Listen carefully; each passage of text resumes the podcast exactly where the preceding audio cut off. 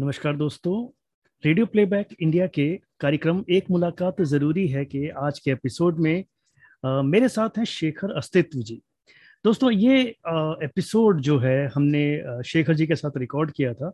But unfortunately कुछ ऐसे technical कारणों की का, वजह से शेखर जी की आवाज़ जो है वो काफ़ी वॉबलिंग कर रही थी, जिसको हम काफ़ी कोशिश करने के बाद भी रिट्रीव नहीं कर पाए मतलब उस क्वालिटी से नहीं प्रेजेंट कर पाए, जिस क्वालिटी से हम लोग अब तक करते आए हैं। तो ये हम लोगों ने, टीम ने डिसाइड किया है कि इस इस पूरे जो इंटरव्यू हमारा शेखर जी के साथ रहा, उसको ट्रांसक्रिप्ट किया जाए और उसको आपके तक पहुँचाया जाए ताकि आप ओरिजिनल इंटरव्यू है उसको जब आप बाद में सुने तो आपको समझ में आ जाए कि क्या बात हुई थी। तो ये एपिसोड थोड़ा सा आपको लंबा देखने में लग रहा है, लेकिन स्टार्टिंग में हम आपको वो ट्रांसक्रिप्टेड वर्जन सुना रहे हैं, जिसको ट्रांसक्रिप्ट किया है हमारे साथी विश्व दीपक ने और इसको आवाज़ दी है सुशील ने।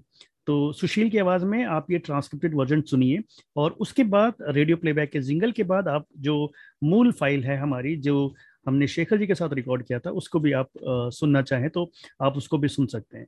तो ये हमारी कोशिश है ताकि ये जो संवाद हुआ है शेखर जी के साथ ये आप तक ठीक से पहुँच पाए। तो आई होप आप हमारे इस इस इस समस्या को समझ पाएँगे और जो असुविधा आपको हुई है उसके लिए हम बाकी खेद व्यक्त करते हैं और प्लीज़ एंजॉय कीजिए इस एपिसोड को with transcripted version first you can uh, go ahead uh, to listen the original recording of the interview. Thank you. दोस्तों स्वागत है आपका इस नए एपिसोड में। आज हम लेकर आए हैं उनकी बातें जिन्होंने अपने गाने से एक नए मुहावरे को गढ़ा है। हम में से शायद ही कोई होगा, जिसने इन पंक्तियों को सुनकर अपने अंदर एक नई ऊर्जा का संचार न महसूस किया हो। जी हाँ, हम बात कर रहे हैं फ़िल्म संजू के जोशदार, जोरदार गाने कर हर मैदान फतेह की। पर्दे पर रणबीर कपूर और कानों में सुखविंदर जब पिघला दे जंजीरें का हुंकार लगाते हैं तो हम सबकी जंजीरें शमशीरों में तब्दील होने लगती हैं। फिर हमारा मन इन पंक्तियों को रचने वाले को सौ सलाम कर जाता है। इन शब्दों में ऐसी ऊर्जा क्यों ना हो जब कवि खुद अपने नाम को यूँ पारिभाषित करते हैं? ये तो अस्तित्व की लड़ाई है। सिर न दोगे तो कमर जाएगी। तो हम यहाँ बात कर रहे हैं शेखर अस्तित्व जी की। शेखर जी को और जानने से पहले हम इसी जोशदार लहजे की कुछ और पंक्तियाँ सुन लेते हैं।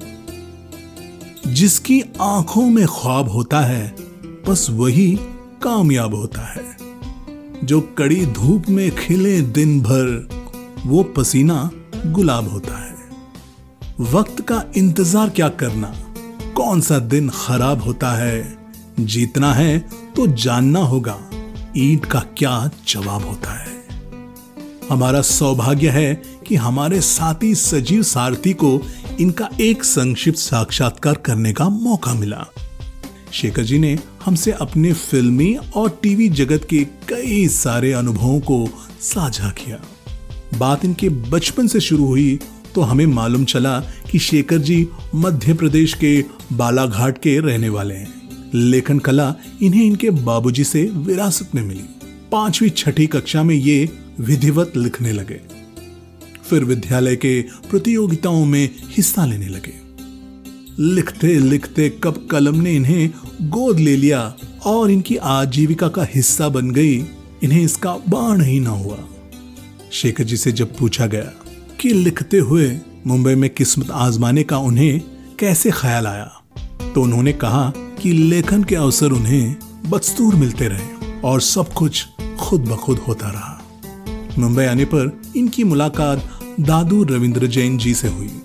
दादू ठहरे महर्षि परोपकारी आदमी तो उनके साथ सीखने के इन्हें काफ़ी बेहतरीन मौके मिले। दादू के कारण इन्हें रामानंद सागर जी जैसे दिग्गज का सानिध्य प्राप्त हुआ।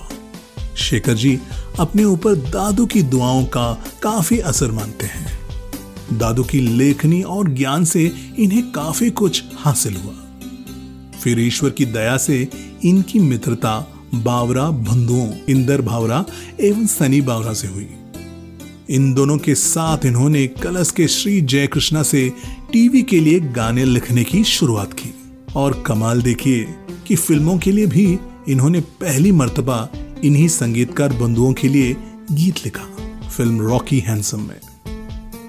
शेखर जी, इसका श्रेय उसी पहचान, उसी मित्रता को देते हैं।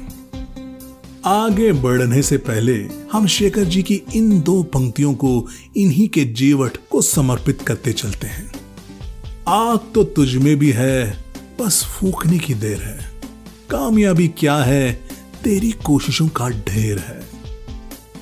बहरहाल हम अगर धारावाहिकों में इनकी लेखनी का अवलोकन करें तो पाएँगे कि इन्हें आधे से ज़्यादा गाने माइथोलॉजिकल सीरियल्स में लिखे हैं।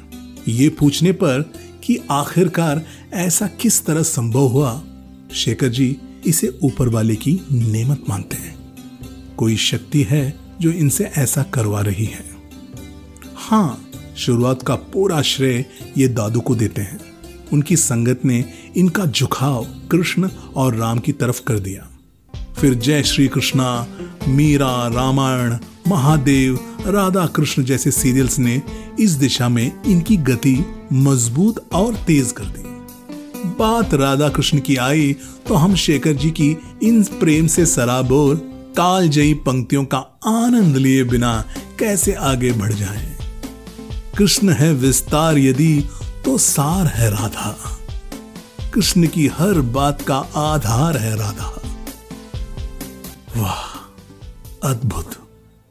इससे सुंदर क्या ही लिखा जाएगा? खैर, बातचीत के क्रम में हम बढ़ते हुए संजू तक भी आ गए। शेखर जी ने कहा, इस गीत के संगीतकार विक्रम मैंट्रोस ने इनसे एक सकारात्मक गाने की सिचुएशन का ज़िक्र किया। ये शब्द लिखते गए और संगीत ने उन शब्दों में चार चाँद लगा दिया। और फिर राजू हिरानी जी के क्या ही कहने। कुल मिलाकर एक ज़बरदस्त गाना बन गया जो लोगों की ज़ुबान पर आज भी चढ़ा हुआ है। शेखर जी, इसी बहाने लिखने की प्रक्रिया भी समझा जाते हैं। कहते हैं कि सिचुएशन एक बीज का काम करती है और वो बीज आपके अंदर के सारे अनुभवों को निचोड़कर पन्ने पर एक पेड़ को जन्म देती है। यकीन मानिए, ये अनुभव लेखन को एक अलग ही लेवल पर ले जाते हैं। शेखर जी ने संजू के बाद के फिल्मी गीतों का भी ज़िक्र किया। उन्होंने बताया कि लॉकडाउन के दौरान ओटीटी पर तोरबास फ़िल्म में उनका मौला नाम का एक गाना आया, जो भले ही उतना मकबूल ना हो पाया, लेकिन उन्हें काफ़ी नाज है।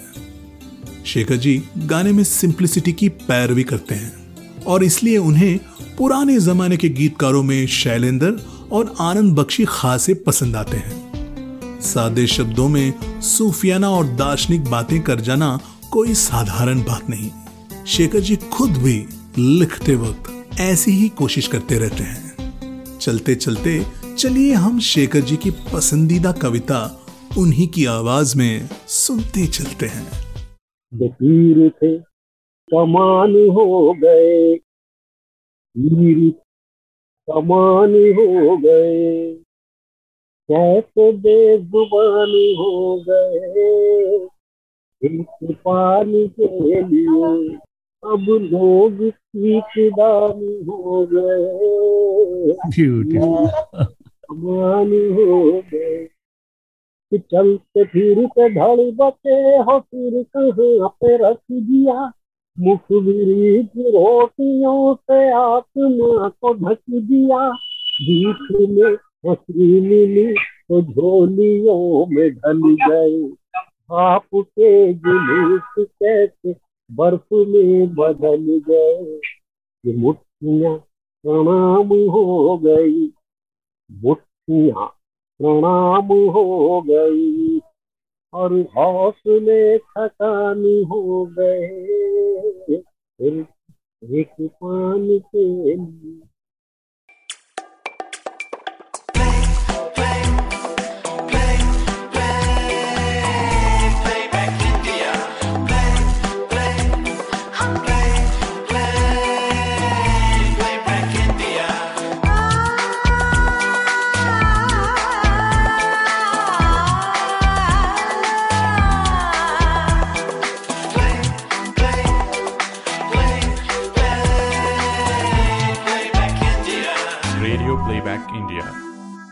नमस्कार दोस्तों, मैं हूँ आपका दोस्त, आपका साथी सजीव सारथी और आप सुन रहे हैं रेडियो प्लेबैक इंडिया कार्यक्रम है, एक मुलाकात ज़रूरी है और आज इस कार्यक्रम में मेरे साथ हैं हिंदी फ़िल्म इंडस्ट्री के एक बहुत ही कामयाब गीतकार शेखर अस्तित्व जी। शेखर जी ने फ़िल्मों में, धारावाहिकों में ढेरों गीत लिखे हैं। आप इनके गीतों से बहुत बाखूबी परिचित हैं और संजू फ़िल्म का, कर हर मैदान फतेह तो बच्चा बच्चा इस गीत से परिचित होगा। आज शेखर जी आज हमारे साथ हैं अपनी अपने गीतों के साथ अपनी कविताओं के साथ और अपने सारे ज़िंदगी के अनुभवों के साथ जिनके साथ हम ढेर सारी बातें करेंगे। तो शेखर जी का मैं स्वागत उन्हीं के लिखे हुए इस खूबसूरत आशार से करना चाहूँगा। ये तो अस्तित्व की लड़ाई है ये तो अस्तित्व की लड़ाई है सर न दोगे तो कमर जाएगी। तो शेखर जी आपका बहुत बहुत स्वागत है रेडियो प्लेबैक इंडिया पर। आपका बहुत बहुत धन्यवाद अजीत जी। कि मुझे आपने आज इस प्लेटफॉर्म पर आने का अवसर प्रदान किया और आपके माध्यम से मुझे हमारे श्रोताओं तक एक जी रिश्ता भी बनेगा एक है ना? तो शेखर जी हम जानते हैं कि आप कितने दिग्गज गीतकार हैं। आपने इतने सारे गीत फ़िल्मों में धारावाहिकों में लिखे हैं और काफ़ी कामयाबी आपने फ़िल्म इंडस्ट्री में हासिल करी है। आ, पर हम जानना चाहेंगे कि ये जो आपकी जो शुरुआत है जर्नी की जो शुरुआत है बालाघाट से लेकर जो आपकी शुरुआत हुई थी वो वहाँ पे एक लेखक बनने की जो चाह थी वो कैसे आपके मन में जागी? किस तरह से आपने इसको प्रोसीड किया और कैसे आप मुंबई तक पहुँचे? बिल्कुल। हाँ जी देखिए ऐसा है कि मेरे बाबूजी स्वर्गीय वामन राव जी आ, उनको एक आदत बाबूजी लिखते रहते थे। रचनाएँ कविताएँ हम्म। तो वो एक मेरे लिए एक प्रेरणा का स्रोत बने कह लीजिए मेरे शुरुआती दौर में। और क्या है शुरू से ही एक बाबू जी की लाइब्रेरी भी थी उनकी किताबें वगैरह तो पढ़ने लिखने का माहौल एक जो था वो घर से ही मिला। हम्म। और उसके साथ साथ बाबू जी को लिखते हुए देख रहा हूँ चीज़ें पढ़ना कभी कई बार। तो वो जो चीज़ें थी वो मेरे लिए एक प्रेरणा का काम किया उसने। और इस तरह से धीरे धीरे लिखने पढ़ने में रुचि आई और उसके बाद बस चल पड़े।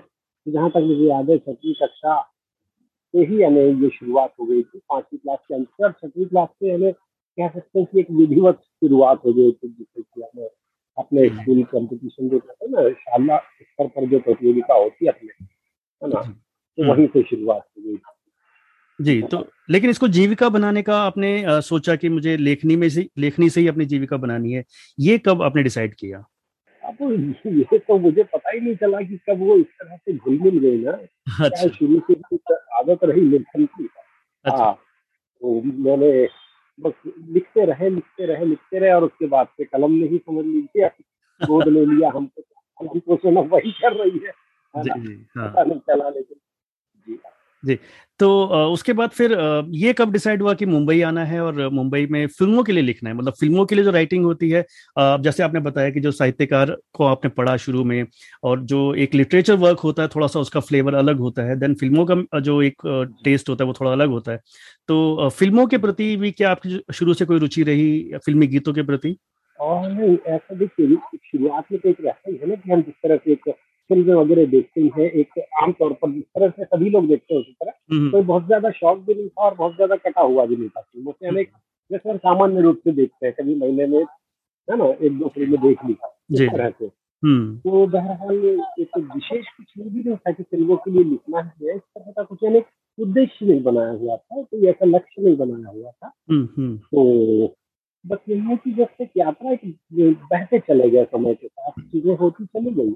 और हम्म। विशेष रूप से यानी कि ऐसा लक्ष्य बना करके निर्धारित करके कि यही करना है ऐसा हम्म। कुछ नहीं हुआ अच्छा। बस एक लेखनी और बस इसी माध्यम है ना लेखनी के माध्यम से चलते रहे चलते रहे हम्म। अवसर मिलते रहे अच्छा। और मुंबई जब आए तो मुंबई में दादी से मुलाकात हुई हमारे गुरुदेव रविंद्र जैन जी से तो उन्होंने भी बहुत प्रोत्साहन दिया उन्होंने भी रचना की और इस तरह से उनके सहायक के रूप में अनेक कार्य करने का एक अवसर मिला और दादी के साथ जब जुड़ गए तो उसके बाद से सारे ही कह लीजिए डॉक्टर रामानंद सागर जी या सुरेंद्र जी या अन्य और भी अनेक अपने इंडस्ट्री के साथी सब दिग्गज लोग, महान लोग और बड़े ही कहते हैं जो जो ऋषि तुल्य व्यक्ति थे दादी तो उनका लेखन, उनकी अपनी स्वयं की लेखनी बड़ी अद्भुत डॉक्टर सागर, रामायण सागर थे, वो भी एक इसी तरह के, मैं तो कहता हूँ इंडस्ट्री में है ज़रूर, लेकिन एक ऋषि तुल्य व्यक्ति एक महर्षि की तरह व्यक्ति थे। इतना ज्ञान के,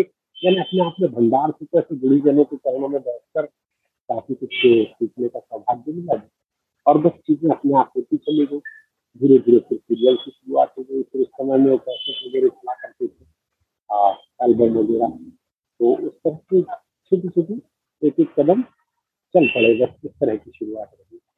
जी तो फ़िल्मों में मतलब सबसे पहले शायद आपने सीरियलों से स्टार्ट किया था। आपने काफ़ी सारे सीरियल्स लिखे। हाँ, हाँ, हाँ। तो पहला मतलब प्रोफेशनल ब्रेक कौन सा था जिसने आपको लगा कि हाँ कि अब मुझे यही काम करना है कि हाँ मैं एस्टेब्लिश हो रहा हूँ धीरे धीरे अब एस्टेब्लिश की बात तो खैर क्या कहें बस एक ये था कि हाँ भाई अभी इस तरफ़ एक रास्ता खुल रहा है ना? अच्छा। तो एस्टेब्लिश होना और वो सब चीज़ें तो खैर मैं उतना विश्वास नहीं रखता। तो मैं इसको भी एक यात्रा का अंग ही मानता हूँ। हम्म। है ना अंतिम तक अपनी अंतिम तक चलते रहना है। हाँ।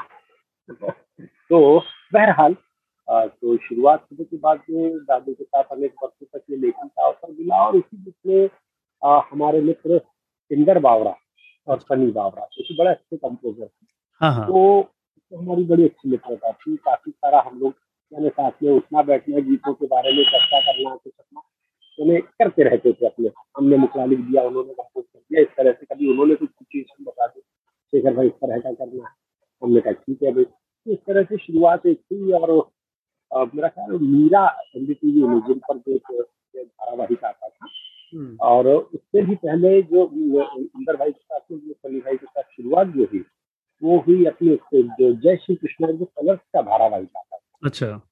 तो उस धारावाहिक से सर्वप्रथम कलर्स के धारावाहिक जय श्री कृष्ण तो वहाँ से फिर इंदर भाई के एक जुड़ाव हुआ और चल पड़े, यात्रा आगे बढ़ी। और उसके बाद इन्हीं के साथ मुझे मैंने इंदर भाई अपने जो इंदर बावरा सभी बावरा है, उन्हीं के साथ में मुझे मेरा फ़िल्म का भी जो पहला ब्रेक कर सकते हैं वो मिला। रॉकी हंसन फ़िल्म का गीत जो है, खुदा मैंने लिखा था। और वो मेरा प्रथम गीत था वो भी इंदर भाई के जो वही धारावाहिकों के चलते जो एक पहचान बनी हुई थी हमें इनके साथ ही जो संबंध बने हुए थे हाँ। वहीं से फिर एक अवसर वो मिला फ़िल्मों की तरफ़ से तो जो धारावाहिक भी आपने किए उनमें भी बहुत सारा म्यूज़िक का स्कोप रहा आपने उनमें भी बहुत सारे गाने लिखे वो बहुत सारे माइथोलॉजिकल ज़्यादा थे उनमें से। तो माइथोलॉजी में भी आपकी रुचि रही शुरू से जो आप इंस्पायर हुए इन चीज़ों को लिखने के लिए? हाँ नहीं देखिए रुचि तो शायद पढ़ने में थी ही शुरू से। हम्म। तो कहीं से भी कुछ भी मिला तो एक आदत थी पढ़ने की एक जिज्ञासा जिज्ञासु प्रवृत्ति होती हाँ भाई कहाँ क्या लिखा हुआ है कुछ भी अपना ऐसा पढ़ते रहना तो तुमको भी चीज़ें एक नई जानकारी मिलती है उस हिसाब से। तो एक सहज उत्सुकता बनी हुई रहती थी। तो इसी तरह से चीज़ें और फिर क्या हुआ कि पढ़ते पढ़ते फिर जब दादू के साथ में जुड़े तो दादू तो अपने आप में आप जानते ही कि अद्भुत व्यक्तित्व के स्वामी और अथाह जान के भंडार हाँ, है ना? हाँ, और कमाल की उनकी सारी ही चीज़ें जो कह लीजिए एक ऐसा खजाना थे दादू ज्ञान का। हम्म। और खासतौर पर माइथो में जो उन्होंने है ना इतिहास रचे हो तो सारे है ना? हम्म। दुनिया को पता ही है विश्व प्रसिद्ध है रामायण।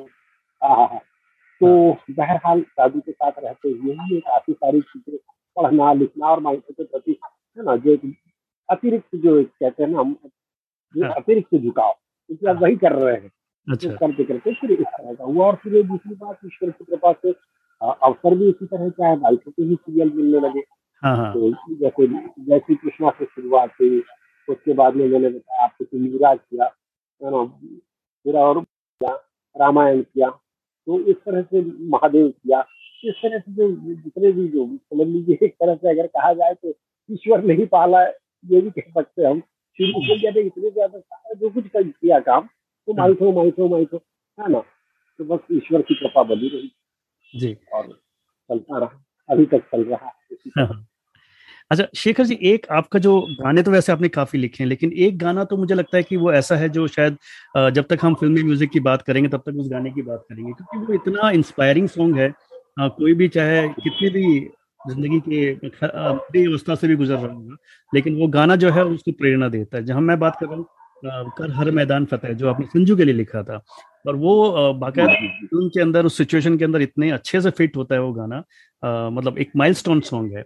आ, इस गाने की जर्नी थोड़ी सी बताइए कि ये गाना आपके झोली में कैसे आया और कैसे आपने इस गाने के बोल सोचे ये थोड़ा सा बताइए। जी हमारे जो मित्र है हमारे प्रिय अनुज जी के कंपोजर है जिन्होंने कि इसको संगीतबद्ध किया उनके पास में जब ये सिचुएशन आई थी तो उन्होंने ज़िक्र किया मुझसे दोनों भाई हम लोग बैठे जिस तरह से हम लोग आमतौर पर काम करते हाँ। बैठना विचार विमर्श करना मंथन करना हम्म। है ना जो सिचुएशन आई है उसको आपस में किस तरह से इसको बेहतर से बेहतर किया जा सकता है हम्म। तो इस तरह से बस सोचना और उसके बाद ये फिर कोशिश करते रहना क्या अच्छा निकल करके आ सकता है किस तरह से इसमें है ना किस हम्म। तरह से वो जोश भरा जा सकता है वो उमंग भरी जा सकती है वो एक जो सकारात्मकता है जीवन के प्रति है ना तो इस तरह से और उन्होंने बहुत ही खूबसूरत तरीके से इसको गीत को कंपोज किया और बाकी एक तरह से अगर कहा जाए तो गीतों में वो गीत के जो शब्द थे हम्म। उसमें जो अपने संगीत से उन्होंने प्राण खरीद दिए और बहुत ही ईश्वर की कृपा से एक तरह अद्भुत सुखिंदरता जी ने और शिष्या जी ने इसको गाया भी और राज्य सर की तो बात ही क्या तो दिग्गज डायरेक्टर है उन्होंने जिस तरह से इसका पिक्चराइजेशन किया सारा कुछ है ना एक जब कहते हैं ना कि हर तरह से हर अंग जब किसी भी गीत का हम्म। बड़ा ही यानी अच्छे से सारी चीज़ें जब सहयोग अच्छे से जुड़ जाते हैं तो वो चीज़ें फिर अविस्मरणीय हो जाती है। ऐसा कुछ इस गीत के साथ भी सहयोग हम्म, हम्म। और एक इत्तेफाक की बात यह है कि फ़िल्म के अंदर भी जो कैरेक्टर है संजय दत्त सुनील दत्त जी का जो संजय दत्त के फादर हाँ। वो उनको बताते हैं हाँ। फिल्मी गीतों से इंस्पायर हुए हैं उन्होंने मजरू सुल्तानपुरी के आनंद के कुछ गानों का ज़िक्र करते हैं कि गाने मुझे इंस्पायर करते हैं। ये इत्तेफाक की हाँ, बात है कि अब उसमें एक ऐसा गाना था जो आज लोगों को इंस्पायर कर रहा है। तो इसमें ये जो गाना आपने लिखा इसमें कहीं जब सिचुएशन आपके सामने आई तो कोई आपकी जो लाइफ की जर्नी रही है जो संघर्ष रहे हैं आ, कहीं वो भी आपके दिमाग में चलते रहे कि हाँ या फिर आपने बाकायदा संजय दत्त को ही माइंड में रखा इस गाने को लिखते हुए मैं कोई भी चीज़ होती है हम्म। तो एक जैसे सिचुएशन आपको मिली है हम्म। इसने आपके लिए एक बीज का काम किया एक प्रेरणा का काम किया है ना तो वो बीज का काम कर देती प्रेरणा का काम किया कर देती उसको अपने कह लीजिए अपने हृदय में उसको आपने बो दिया उस भाव हम्म। और उसके बाद जब आप उसमें डूबते हैं तब आप उसमें कहीं ना कहीं उसमें जो प्रामाणिकता जो आती है वो आपके जिए हुए आपके अनुभव से ही आती है जी जी। तो एक तरह से कहने के लिए बेशक जो है गीत कविताएँ ये एक भले ही कल्पना की चीज़ हो लेकिन हम्म। इसमें वो जो प्रामाणिकता वो जो जीवन जीवंतता वो जो कहते हैं कि हृदय को छूने वाली जो बात है हम्म। तभी आती है जब वो कहीं ना कहीं आपका अपना अनुभव है हम्म। और इस तरह से अगर ये वो जैसे ही आपका अनुभव उसमें जुड़ जाता है ना तो वो चीज़ें बड़े एक अलग लेवल पर चली जाती है ऐसा मुझे लगता है जी जी जी तो ये जो गाना जब इतना कामयाब हो गया तो जो उनका क्रू था उन्होंने आपको किस तरह से रिएक्ट किया मतलब रणवीर सिंह रणवीर कपूर की बात करें या फ़िल्म के जो डायरेक्टर हैं राजू हिरानी तो उन लोगों का क्या रिएक्शन रहा था मतलब इस गाने को लेकर एकदम बहुत मैं तो हृदय से सरस्वती को आभार मानता हूँ कि करने मुझे अपने रणवीर जी ने और अपने परेश रावल साहब और हम्म। मनीषा कोईराला जी जिसमें संगीत की सक्सेस पार्टी थी उस समय में और सारे जो लोगों ने इतने हृदय से इसके लिए मैंने कह सकते हैं शुभकामनाएँ दी इतनी खुशी हुई और हम्म। सभी को हम्म। बहुत अच्छा लगा और उनकी खुशी देख करके मुझे अच्छा लगा क्योंकि ये तो मेरे लिए पहला अनुभव था ये तो सभी है ना अपने फ़ील्ड के दिग्गज लोग हैं। हाँ। और एक अच्छा खासा है ना राजू सर है परेश रावल साहब मनीषा जी ये सब और फिर जब हमको लगता है कि हाँ भाई वाकई कुछ ठीक ठाक सा ईश्वर ने करवा लिया है जी जी। खुशी होती है। सभी के चेहरे पर वो खुशी देख करके लगता है हाँ विश्वास होता है कि हाँ भाई चलो ठीक ठाक सा कुछ है ना करवा लिया ईश्वर ने। बिल्कुल। यही होगी ठीक है बहुत हम्बली आपने इस गाने के बारे में बताया। हालाँकि ये गाना जो है ये बहुत ही मतलब आइकॉनिक सॉन्ग है मेरे हिसाब से तो बहुत ही शानदार गाना। और इसके लिए बहुत बहुत बधाई thank you so much thank you so much बहुत बहुत शुक्रिया। इसके अलावा इसके बाद जो आपने गाने लिखे उन उन गानों के बारे में से कुछ बताइए। कुछ ऐसा गाना जो आपको बहुत खास रहा हो जो जिसको लिखते हुए आप कुछ अनुभव जो है आप शेयर करना चाहें उसके आ, प्रो, आ, मेकिंग प्रोसेस के? हाँ देखिए अभी तो चीज़ें है यात्रा में सब चीज़ें चलते रहती है। और मेरा ख्याल है उसके बाद में तो फिर किसी को सुनने आई मेरी जिनमें से मैंने अलग तरह के भी गीत लिखे थोड़े से और जो कि उतने यानी वो नहीं चले। हालाँकि क्या हुआ कि कुछ इसमें ये भी कह सकते हैं लॉकडाउन जो अपना आया था ना ये सब कोरोना का पेंडेमिक ये सब तो इस दौर में मेरी एक फ़िल्म रिलीज़ हुई वो ओ पर हुई थी। अच्छा। तोरबाज जिसका नाम था। संजय दत्त साहब तो वो तोरबाज में उसमें भी एक गीत था जो मुझे बहुत बेहद मेरे दिल के करीब था। अच्छा। और मुझे लगता है कि वो गीत यदि इस तरह से आया होता तो वाकई लेकिन वो फ़िल्मों में क्योंकि पूरी फ़िल्मों में एक ही गीत था हम्म। और सही गीत था। और वो गीत क्या हुआ कि सिचुएशन के आधार पर हमें दो हम्म। भागों में उसको वहाँ वो किया गया था यानी पिक्चराइज किया गया था। अच्छा। शुरू में किसी काल से एक मुखड़ा आ जाता है देन फिर कुछ दृश्य गुजरते हैं उसके बाद दूसरे किसी में उसका मिलने का अंतर आ जाता है वो गीत बड़ा खूबसूरत था मेरे दिल के बड़ा करीब भी था। अच्छा। हाँ लेकिन वो चूँकि एक गाना था और अलग से उसका म्यूज़िक लॉन्च नहीं हुआ म्यूज़िक रिलीज़ नहीं हुआ। हम्म। ये होगा लेकिन यूट्यूब पर मिलेगा आपको। हम्म। हाँ, बहुत खूबसूरत गाना है हम्म। हाँ ये मतलब ये सब चीज़ें भी बहुत मैटर करती है। ये सब हाँ चीज़ें बहुत करती है कि बहुत बहुत प्यारा था कि इतनी नफरत की वजह क्या है? इतनी नफरत की वजह क्या है? तेरे बंदों को हुआ क्या है? टूट कर शाख से मिल रहे साथ में इन गुलों पे रहम कर गया। मोला मोला करम कर ये आप सुनिएगा आपको भी अच्छा लगेगा। जी गाना सुना है मैंने ये बहुत अच्छा गाना है बहुत बढ़िया गाना है। जी जी। स्क्रीन प्ले में भी आप अब अभी कदम रख चुके हैं मतलब स्क्रीन प्ले भी लिखे हैं आपने तो इस दिशा में भी जाने का भी आ, नहीं नहीं ऐसा कुछ नहीं है वो संयोग बस कभी कुछ अवसर आ जाते हैं तो थोड़ा बहुत कर लेता हूँ लेकिन उतनी मेरी दक्षता नहीं है ऐसा मैं मानता हूँ। और बस ईश्वर करवा लेता है जो कुछ चीज़ें कभी आ जाती है वो कर देते हैं कि अन्यथा ऐसे कुछ कहते हैं ना जिसकी कुछ दखल रखना वो अभी तक हम्म। है ना मैं उसमें अपने आप को उतना सक्षम नहीं मानता हूँ कि भाई वो मेरी विशेषता नहीं है। हम्म, जी। फिल्मी गीतकारों में से आपके पसंदीदा कौन से रहे हैं? जो पुराने गीतकार हमारे रहे हैं उनमें से किन से आप ज़्यादा इंस्पायर रहे हैं पहले? मुझे तो मैं बड़ी विनम्रता पूर्वक ही कहना चाहूँगा कि इंडस्ट्री में जितने भी हमारे अग्रज जी। भी दिग्गज आए हैं हम्म। और जिन्होंने उस शीर्ष को छुआ है है शिखर पर ज़िंदगी में अपना परचम लहराया है बेशक उन सभी ने कुछ न कुछ कुछ न कुछ कुछ न कुछ एक बात तो ऐसी थी कि जो कमाल थी इसलिए उन्होंने उसे शीर्ष को छुआ और शीर्ष पर वो स्थापित किया। है ना? जो कुछ लोग हैं भले जिनकी ने कुछ कम काम किया है लेकिन अद्भुत गीत रखे हैं है ना? तो इस तरह से मैं ये कहना चाहूँगा कि सारे ही लोग चाहे आप शैलेंद्र साहब से ले लें हसन जयपुरी साहब से ले अपने साहिर साहब ले लें चाहे बख्शी साहब ले लें अपने योगी जी ले लें अभिलाष जी ले लें जितने भी दिग्गज गीतकार हुए हैं है ना? तो सभी का लेकिन मैं पर्सनली जो गीतों की जो सादगी होती है बड़ी और कहते हैं क्योंकि हमें बिना किसी आग लपेट के सहज शब्दों में आम जनमानस की भाषा में तो वो मुझे यानी प्रिय है वो चीज़ मुझे। कि मैं शैलेंद्र जी को विशेष रूप से इस मामले में हम्म, हम्म। पसंद करता हूँ कि उनकी लेखनी में वो जादू अद्भुत का मामला था। हम्म। तो ये सब ठीक है। और बाकी तो फिर समझिए कि ईश्वर की कृपा जिन जिन पर हुई है सभी प्रणम्य है। लेकिन विशेष रूप से मैं कहूँ तो मुझे शैलेंद्र जी ने बहुत और फिर बात को अपने बख्शी कहा। हाँ। वो भी एक जितनी भी भरी रात में उतना चले खिलौना ये जो चीज़ें हैं कि आप कुछ कह रहे हैं है ना? कुछ तो लोग कहेंगे लोगों का काम है क्या? ये ना एक जो चीज़ें है कि आपकी कोई आपकी देखने से पंक्ति निकल जाए कि जो एक एक तरह से कहने वो बन जाए। मुहावरा मुहावरे की तरह वो इस्तेमाल होने लगे मुहावरा बन गया तो ये मैं मानता हूँ कि कमाल की चीज़ें है। यार ये ईश्वर की बड़ी असीम कृपा होती है जी हम्म बिल्कुल।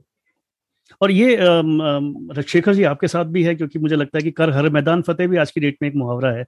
जब भी किसी को इंस्पायर करना होता है तो हम लोग ये सब चीज़ें बोलते हैं। ईश्वर की कृपा है कि हम सही कहते हैं कि ईश्वर की कृपा हो जाती है बस और कुछ नहीं है। हम अपनी तरफ़ से कोशिश करते हैं हम सभी कोशिश करते हैं हर व्यक्ति कोशिश करता है। लेकिन मैं मानता हूँ कि ये सब जो है ईश्वर की कृपा के बिना कुछ संभव नहीं है सर। ये मेरा बड़ा दृढ़ विश्वास है है ना? आप चाहे जो भी सोचें। लेकिन मैं कहता हूँ सारे संयोग जुड़ना तो, तो वो कहता है ना वो मानस में गौतम ने कहा भी है ना कि कोई जानो ये दे ही जाना। ये ईश्वर बस मैं उतना ही जानने की क्षमता रखता हूँ हम्म। उतना जानने की तूने मुझे योग्यता दी है। एक नहीं तो थोड़ा सा दिमाग हिल जाएगी तो है ना कपड़े फाड़ के सड़कों पर लोगों को पत्थर मार के फिरेंगे है ना पागल हो जाएँगे तो। हम्म। ये जो दिमाग अगर काम कर रहा है तो कहीं ना कहीं ये उसी ईश्वर की मर्ज़ी इसमें जो भाव आ रहे हैं जो विचार आ रहे हैं है ना वो जो हाँ। अनुभूतियाँ आ रही हैं और उन अनुभूतियों को फिर अभिव्यक्त करने की जो क्षमता दे रहा है हम्म। है ना वो जो उन भावों को जब अभिव्यक्त करने की जो ये सारी की सारी चीज़ें मैं समझता हूँ ईश्वर की कृपा के बिना संभव ही नहीं जी जी हाँ? तो बस मैं सिर्फ़ ये मानता हूँ कि बस एक ईश्वर की कृपा बनी हुई है और बस इसके अलावा दूसरा कुछ नहीं है मैं अपने आप को कभी भी जब गहराई से देखता हूँ तो इस योग्य नहीं पाता रस्सी भर भी रस्सी भर भी। हाँ। मान लीजिए इस बात को रस्सी भर भी खुद को इस योग्य नहीं पाता। हूँ तो कुछ सब ईश्वर की कृपा है उन्हीं का दिया हुआ बिल्कुल। हाँ हाँ। तो शेखर जी आपकी जब कविताओं से गुजरते हैं ना तो हमें पुराने जो गीतकार हैं जैसे हिंदी के गीतकार खासतौर पे जो हिंदी में ज़्यादा लिखते थे जैसे नीरज जी हो गए योगेश जी हो गए ये सब हमें याद आते हैं क्योंकि इतनी शानदार शब्दों में और इतने सरल हिंदी शब्दों में आप चीज़ों को कहते हैं। एक कविता मुझे विशेष रूप से आपकी बहुत पसंद। सिर्फ़ एक पान के लिए लोग दान हो गए। तो क्या ये डिसाइड कर पाएँगे आप? हाँ हाँ ज़रूर ज़रूर। ये काफ़ी पहले का काफ़ी पुराना गीत है। लेकिन बहुत ही शानदार। इस एक लाइन में मुझे लगता है कि आपने आज के जमाने के ऊपर पूरा एक, एकदम सही तंज मार दिया है बिल्कुल। कि एक पान के लिए लोग दान हो गए। गजब। नहीं है ना हम जब देखते हैं कि वाकई हर तरह से हम एक जो रास आ रहा है चाहे किसी भी चीज़ में देख ले किताब में देखिए किसी भी चीज़ जो पतन की ओर हम लोग जा रहे हैं हम्म। कहीं ना कहीं हम्म। चीज़ें जो है व्यथित करती है मन को दलित करती है एक है ना जो यही एक जो अपने कहेंगे ना कीड़ा एक होती और उस कीड़ा के कारण जन्मा हुआ ये तो वाकई कहते हम किधर जा रहे हैं भाई है ना हम्म। क्यों हाँ। तो बस इसी कीड़ा से जन्मा हुआ गीत है तीर थे कमान हो गए तीर थे कमान हो गए। कैसे बेजुबान हो गए। पानी के लिए हाँ। अब लोग दानी हो गए। हो गए। चलते फिरते धड़ बचे हो फिर कहाँ पे रख दिया।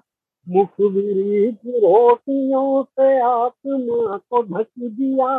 बीच में हसी मिली तो झोलियों में ढल गए आप के जुलूस कैसे बर्फ़ में बदल गए।